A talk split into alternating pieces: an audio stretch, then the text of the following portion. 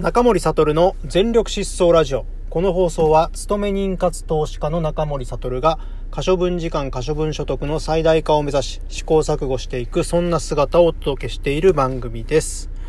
はい、えー、本日も皆様お疲れ様でした。えー、どんな一日をお過ごしだったでしょうか。えー、今日はですね、あのーなんと、私のですね、えこの音声配信にですね、お便りが来たんですね。いやー、嬉しいですね。ありがとうございます。えっ、と、相談ということでですね、えっ、と、お便りが来まして、えー結構皆さん、あの、サイレントリスナーである方が、あの、多いのかなという印象ですね。えっ、と、時々あの、スマイル琵琶湖さんが、あの、音声残してくれたりとかしてますけれども、えっ、と、いわゆるですね、まあ、相談とか質問という類で、えお便りをいただいたのがですね、実は今回初めてになりまして、えーそのですね、えー今日は回答をするというのをちょっとコンテンツにしていきたいなというふうに思います。えーちょっと読み上げさせていただきます。えー中森悟様、いつもスポリティ、えーまあ、 Spotify ということだと思いますが、あー拝聴させていただいています。ありがとうございます。えー中森さんにご相談があり DM しました。心理的瑕疵物件が安く購入できそうなのですが、経験上購入してもいいものでしょうか？過去に喉を詰まらせて2、3日発見されなかったようです。中森さんなら購入しますでしょうか？という、いわゆる、まあ、自己物件と言われるものの購入を購入するかどうかと、私だったらどう考えるのかっていうふうなことをですね、まあ、お聞きしたいのかというふうに解釈いたしました。ありがとうございます。えーっとですね、じゃあちょっと、まあ、あのーこれを、まあ、元ネタにですね、えーちょっと私もですね、ちょっといろいろと考えて、えー考えを巡らせていきたいなというふうに思います。えっと、まずですね、私自身自己物件とか、まあ、心理的貸し物件と言われるような、あもののですね、えー類のものを購入した経験があるかというと、実はいません。えーというところが、まあ、えっ、と、私の経験値というかですね、えーということになります。で、えっ、と、ちなみになんですけれども、まあ、私はですね、自己物件を今後買う予定があるかどうかというと、えっ、と、おそらくないと答えます。えーなぜならばなんですけれども、これは私がどうこうというよりは、えっ、と、まあ、私のパートナーである、まあ、妻、かみさんですね、えーがですね、えー自己物件だけはやめてくれと。不動産賃貸業やってもいいけれども、それだけはやめてくれと。おまあ、お化け嫌いなんでしょうね、きっとね。えーということでですね、えーまあ、そういうことを強くですね、言われましたので、えー下手にですね、あのまあ、安い云々ということでですね、購入してしまったりとかすると、いろいろと今後のですね、えーまあ、長期的な、あの関係性にですね、ひびが入る可能性があるということなので、えーまあ、基本的にその事故物件というのは、まあ、検討はしないと思います。えーただ、まあ、あの、入ってきたらですね、そういう情報が入ってきたら、将来的にですね、えー一回検討はすると思うんですけれども、おまあ、慎重に考えて、本当に欲しいなって思った時には、一応、まあ、あのー妻にも相談をするかもしれませんというところになります。えーとこで、えっと、その、まあ、引き続き、まあ、ちょっとこれについてですね、まあ、あの、話をしていきたいなというふうに思うんですけれども、えーっとですね、これ私がですね、あの、まあ、とある、大家の会でですね、えーお話を聞かせていただいたですね、あの、投資家の方はですね、えーっと、そういった自己物件もですね、えーもう構わず、購入するっていうふうなことをお話をしていました。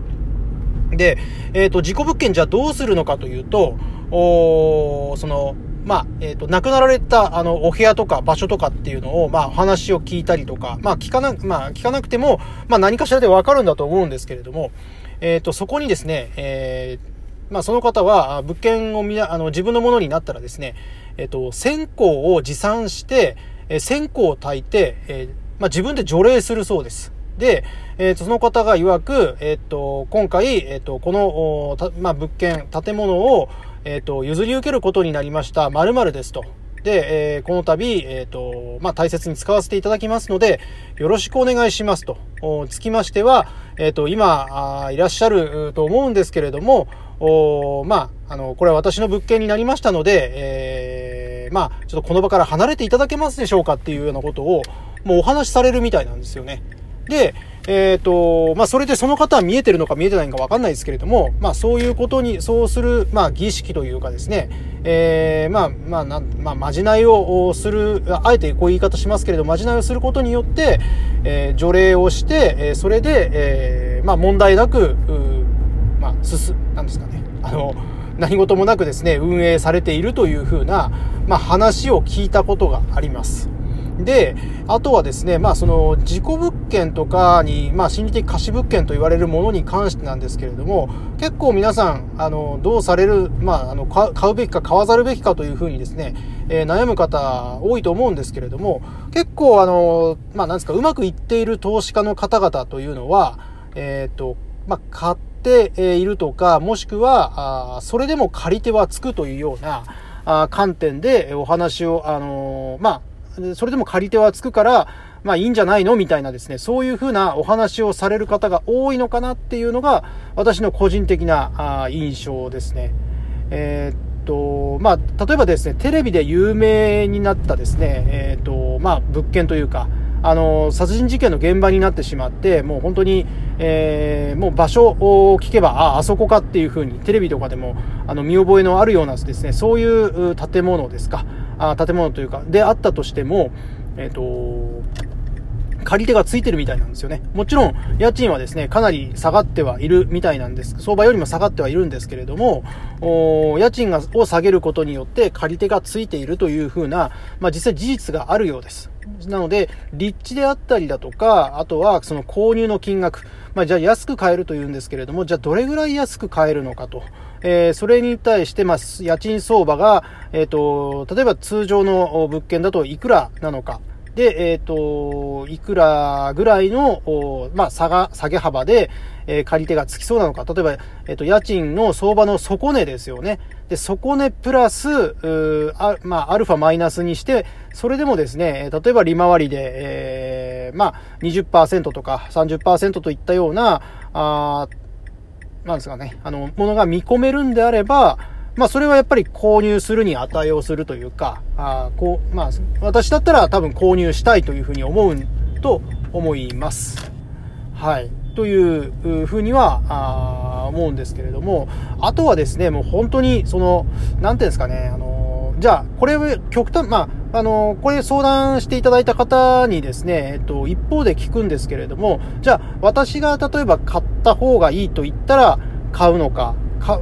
買わない方がいいと言ったら買わないというふうな判断をするのかっていうところも、あえて考えてほしいんですよね。で、えっと、まあ、これって、まあ、なんですか、いわゆる背中を押してほしい、えー、質問なんじゃないかなっていうふうにも見て取れました。えっ、ー、と、一歩踏み出したいんだけれども、まあ、いわゆる世間的にはやっぱり敬遠されてしまう物件だから、えっ、ー、と、や、下手に買ってしまって安物買いの銭失いになる可能性もあるから、どうしましょうっていうようなところは、あのー、まあ、私の、まあ、えっと、推測だと、そのような心理っていうのも見え隠れ、えー、してるんじゃないかなというふうに思います。で、まあそこについてはもう本当に、なんていうんですかね、もう意志ともう創意工夫とでもう突破していくしかないのかなっていうふうに思うんですよね。